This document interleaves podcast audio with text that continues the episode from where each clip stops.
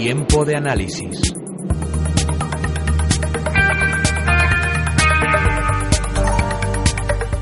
Pues nos acercamos a las materias primas y las divisas como cada semana con Gabriela Vara Orille de Inversis Banco. Gabriela, buenos días. Hola, muy buenos días, ¿qué tal estáis? Pues estamos bien ya de Ecuador de semana pensando en el fin de semana, en descansar, en dentro de nada vacaciones. Oye, ¿cuándo te vas? A finales de, del mes. yo me quedo aquí para todas ¿Yo las salidas de también, bolsa. o, o yo, o yo no. Tú también te vas, ¿no? sí, sí, sí, yo me voy, pero, Sí, pero no... Vale, vale. sí, sí, te vas. vale, vale. digo, como, me quedo si, con Alberto. como si dependiese de mí, ¿no? Que, que te quedas aquí. Vente tú a hacer el programa, Gabriela. Sí, Venga, yo. Yo encantada, ¿eh? Vamos, ¿Sí? más feliz. Sí. Oye, oye, Voy pues- con Alberto a, a pinchar. Así que nada, fantástico. está bien, está bien. Yo tenemos, eh, yo creo, varios focos de, atención en el día de hoy. No sé si podemos hablar un poco de cómo están los mercados. Sí, yo creo que además es, es interesante. El IBEX, la verdad es que la semana pasada, el jueves, no podía con esa zona de los 11.100 aproximadamente. Fue a tapar un hueco que había dejado pues la semana anterior y desde ahí lo único que ha hecho es retroceder. Una- un retroceso que nos parece bien, que además podríamos decir que hasta lo, lo esperábamos. ¿Ha sido violento? Bueno, hemos caído hasta la zona de 10.659, es decir, hemos recortado 500 puntos, lo cual, pues bueno, es, es bastante fuerte y nos ha situado en el primer soporte eh, relevante de, de, de este índice, ¿de acuerdo? Mm, más abajo, pues podemos buscar zonas de 10.400, incluso zonas de 10.140, 10.150, no sería del todo descartable ver. O sea, el IBEX también está dentro de un canal eh, alcista y por lo tanto pues lo que ha hecho estos días era chocar con esa banda superior y por eso el, el recorte. No nos parece mal, seguimos pensando, como te he dicho muchas veces, que la renta variable nos gusta y sobre todo la española y la europea, no así la estadounidense, que como también recordábamos y decíamos en ocasiones anteriores, nuestra posición es corta con una zona de stop 1980-2000. Casi casi saltó, pero no, pero no lo hizo y ahí estamos abiertos de eh, un ETF o un CCD sobre un ETF que es corto, es decir, que se revalorizará en el caso de que el índice vaya cayendo. Bueno, entonces eh, tenemos la, la operativa poniéndonos cortos en este caso. Y yo, yo lo que no sé es si hay. Lo que pasa es que el SPI, perdón que te corte, que No, esto como es, eh, que es muy mío, es- hay que estar muy atentos porque sí que es cierto que la zona esta de 1980-2000 se le ha atragantado, pero hay una zona que es la zona de 1950 que a pesar de que a veces intradiariamente perfora, no consigue cerrar en diario. Y yo creo que arrancará o, o empezará el recorte más rápido cuando consigamos dos cierres por debajo de esos 1950 que de momento pues nos está costando ver. Perdón. Ya, ya he terminado. Es como eres como una profe. Es que, es que eh, yo, yo encima que te, que te, te iba a decir que no Que sé, azuzas, no sí. sé realmente si en casa tienes una bola de cristal.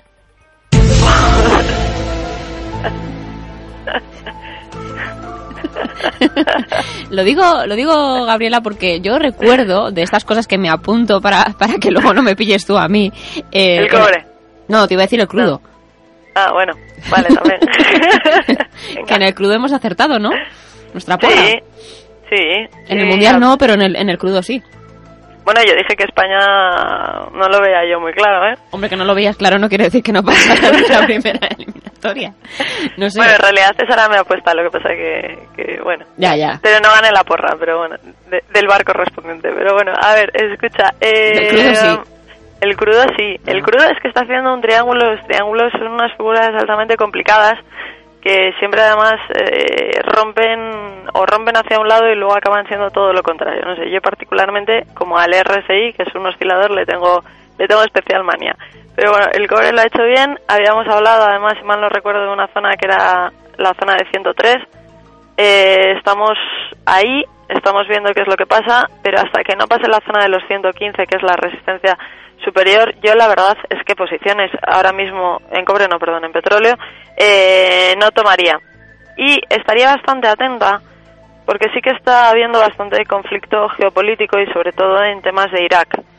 Entonces yo creo que va a haber que estar atentos a, los movimientos que hagan al, al respecto y también vamos a tener que estar bastante atentos de todo el tema de Libia, Arabia Saudí, exactamente qué hacen con sus respectivas producciones, si aumentan o no aumentan. Con lo cual, bueno, vamos a, a tenerlo de momento, como te decía, fuera o, cortos y ahora llegando a esa zona de 103 que parece que ha aguantado y hay un par de gráficos colgados en, en Twitter, eh, de momento igual podríamos tratar de replantearnos. Si no, si vuelve a perder esa zona de 103, volveríamos otra vez a la zona de 100.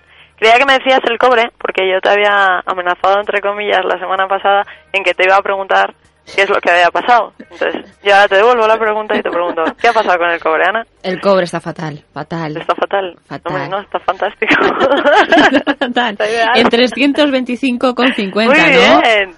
Muy bien, correcto. Y creo que la, el soporte que podía ser resistencia estaba en 320. Exacto. ¿Qué era lo que habíamos, muy ¿Qué, es, ¿Qué es lo que habíamos dicho? Que todo soporte es resistencia, todo resistencia es soporte. Entonces tenía una figura que está haciendo prácticamente desde finales de febrero, principios de marzo, que es una figura de giro. De giro significa porque como venía cayendo, gira al alza, ¿vale? Entonces, esta zona rompiendo esos 320, pues sí que podía dar ciertas alas con otra zona intermedia cerquita que es la zona de 330, pero bueno, también ha roto esa zona de 320 con una vela larga, el 50% de dicha vela es zona de soporte y por lo tanto, siempre y cuando no pierda la zona de 320, esa posible figura de giro que se empezó a gestar y que yo creo que aquí la hemos comentado muchas veces, pues bueno, eh, está ahí, está vigente y parece que el cobre pues pues funciona bien, funciona al alza de forma positiva. Un cobre que, también tenemos que vigilar y yo creo que el paladio también está imparable, ¿no, Gabriela? Bueno, el paladio está, habíamos dicho 840, si se queda ahí podemos abrir cortos en espera de retrocesos y si no habrá que girar la posición. Y efectivamente habría que haber girado la posición, hubiéramos cometido el, el, el, el nos habría saltado el stop, pero bueno, está imparable, está en 873, para que te hagas una idea, ha roto los máximos del año 2011 ¿vale? Pero ya ha subido más de entre un 20 y un 25% en lo que va de año. Entonces, ahora, esto que siempre pasa. ¿Entramos ahora en Paladio? Pues no. No, y además, eh, aparte de la revalorización tan sumamente fuerte, la verticalidad tan enorme que tiene, con una pendiente prácticamente vertical, pues la verdad es que yo esperaría. Y además están viendo alguna que otra divergencia, con lo cual eh, yo estaría de momento me habría girado, ¿de acuerdo? Y me voy subiendo los, los stops sabiendo que esa zona de 840, que era la zona que nos daba eh, la posibilidad de cortos y o largos, pues no la debiera perder. Pero vamos, estaría bastante, bastante cauta. Ya digo, zona de 20, 25% considero que es bastante importante. Y en el oro parece que esos 1340 que no, ¿eh? Que no. No, 1340 no. ¿Qué, ¿Qué dijimos? 1340, pero bueno, de momento no lo ha pasado.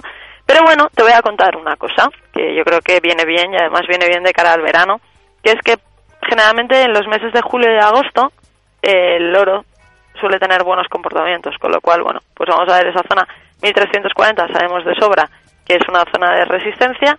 Yo creo que si vuelve a atacarla la va a romper se va a romper ahí, abriríamos largos en busca de la zona de 1400-1420. Si abrimos largos y se girara, porque ya sabemos que el mercado es como es, pues eh, el soporte donde lo, el stop donde lo tendríamos que tener, pues en la zona de 1300, 1315, por ahí fijaría eh, las zonas. Pero bueno, yo creo que si vuelve a atacar al alza, esta vez creo yo que lo que lo romperá. Y si no, pues ya te digo, la zona esta de 1315, 1300 como stops, y objetivos 1420 aproximadamente de cara al verano. Bueno, yo tengo muy claro que si quiero hacer negocio entonces en julio y agosto, el oro lo tengo que tener en vigilancia. Exacto. Bueno, entonces, muy bien. Yo muy bien. tengo que... Te pregunto la semana que viene. Sobre el oro. Oye, igual me trae suerte, ¿eh? tengo que preguntar. Oye, me tienes que preguntar, entonces me tienes que preguntar también por el euro dólar, ¿o no? Sí, claro, el euro dólar fantástico ahí, 1.36. No hay forma de que pierda el 1.35, pero no pasa nada. Después del verano, quizás lo pierda. Nada, de momento el euro dólar bastante tranquilito. Si es que en divisas no hay, no, no está habiendo mucha volatilidad, a pesar de, de todos los movimientos de los bancos centrales y demás, la verdad es que no estamos viendo excesivo movimiento. Habíamos comentado la semana pasada que si rebotara, podría llegar incluso a la zona de 1.37.5, 1.37.80 y no nos molestaría para nada ese repunte. No ha tenido fuerza, se ha quedado en la zona de los 1.37 y ha ido perdiendo posiciones hasta 1.35.75. Sabes de sobra, y no seré yo quien te vuelva a repetir. o bueno, sí seré yo, que nuestra banda del euro dólar es 1.25-1.35. Es donde pensamos que tiene que estar. Estamos cortos desde hace mucho tiempo, como bien sabes, hay a riesgo de habernos saltado el stop, pero no nos saltó, y de momento es un poco la visión. Lo que pasa que yo creo que, hasta después de verano poca, poco movimiento vamos a ver, y la verdad es que es una pena porque no está habiendo una volatilidad muy fuerte en los en los mercados que nos que nos ayuden a, llegar a, a, objetivos o hacer digamos estrategias como más interesantes. Sí que está habiendo más bola en los índices que en lo que está haciendo las divisas ahora mismo bueno, esas divisas que de momento están tranquilas, quizá Yellen pueda animarlas algo hoy, ¿no? ¿O no? Vamos a ver, pero como te digo, llama, es en casi todos los cruces eh, la volatilidad de, de, las opciones sobre los pares están súper bajas. La verdad es que no, no estamos viendo apenas eh, movimiento. En el caso de animar, en el caso de animar al dólar, y recordemos a los oyentes, si yo estoy pro dólar, este par del cual siempre hablamos de 1.36 debería de cotizar por debajo de esos 1.36, esos 1.35, esos 1.25 que nosotros decíamos. Eh, hace mucho tiempo, allá como enero, febrero, te dije una zona que era la zona de los 1.34.80, 1.34.70. Hasta que no pierda eso, no va a acelerar. En ese momento en el cual lo pierda, sí que podremos ver. Pero ya te digo, de momento estamos súper laterales entre esos 1.35 famosos 1.37, 1.37 y medio. Y ahí meternos en verano y hacer una estrategia, la verdad es que ahora mismo no lo haría. Me iría más a, a los commodities que, que están como más en ebullición y se pueden hacer cosas y más concretamente en el oro, dado el, el mini repaso que estamos haciendo, o en el cobre, que, que ahora mismo meterme si no tengo nada abierto en un euro dólar. Y el que está súper plano es el yen, que no está haciendo absolutamente nada y los pares en relación con él la verdad es que están bastante estancados. Me voy a quedar entonces con la apuesta de, del paladio, aunque no es momento ya de entrar con esa subida espectacular del 25% y con el oro para vigilar en julio y agosto, entonces. Sí, señora. Bueno. Y además, como no nos vamos de vacaciones, pues aquí la semana que viene más. Mañana, sí, la semana que viene más eh, y, y, ya después vacaciones. Bueno. Si no. Yo todavía no. Por eso te digo que si quieres yo... Tú vienes a hacer el programa. a, mí me encanta la radio, sí. Yo le debo muchísimas cosas a la radio. O sea, si no fuera por la radio, probablemente ahora mismo no estaría hablando en la radio. no, de hecho, yo tengo un... Vamos, para mí es, es el medio preferido sin duda. Me parece además muy bonito. Tú tenías, tú tenías iPhone, ¿no, Gabri? Sí. Vaya, pues entonces no te... Pero, pero tengo BlackBerry también. No, te iba a decir que ya tenemos aplicación de onda inversión para Android. Ah, sí. Ah, bueno, pues mira, la, la BlackBerry. Para que ya se pueda escuchar a través del móvil. Eh, dentro de nada la tendremos para, para iOS también, pero de momento para Android. Sí, porque es verdad que yo lo he tratado de escuchar alguna vez y el, el y me cuesta un pelín, pero se puede escuchar bien, ¿eh? No pasa, no hace falta tener la app para escucharos. Bueno, pero ahora con la app lo tienes más fácil y cuando te vayas de vacaciones, pues, pues puedes escuchar lo mejor de onda inversión también. Pues muy bien. Te puedes escuchar a ti misma hablando del eurodólar. Bueno, con lo pesada que soy, me dejado. bueno, espero la próxima semana, Gabriela. Claro que sí. Que tengas ya un repaso. Eso es. Igualmente, cuidaros mucho. Un beso. Chao.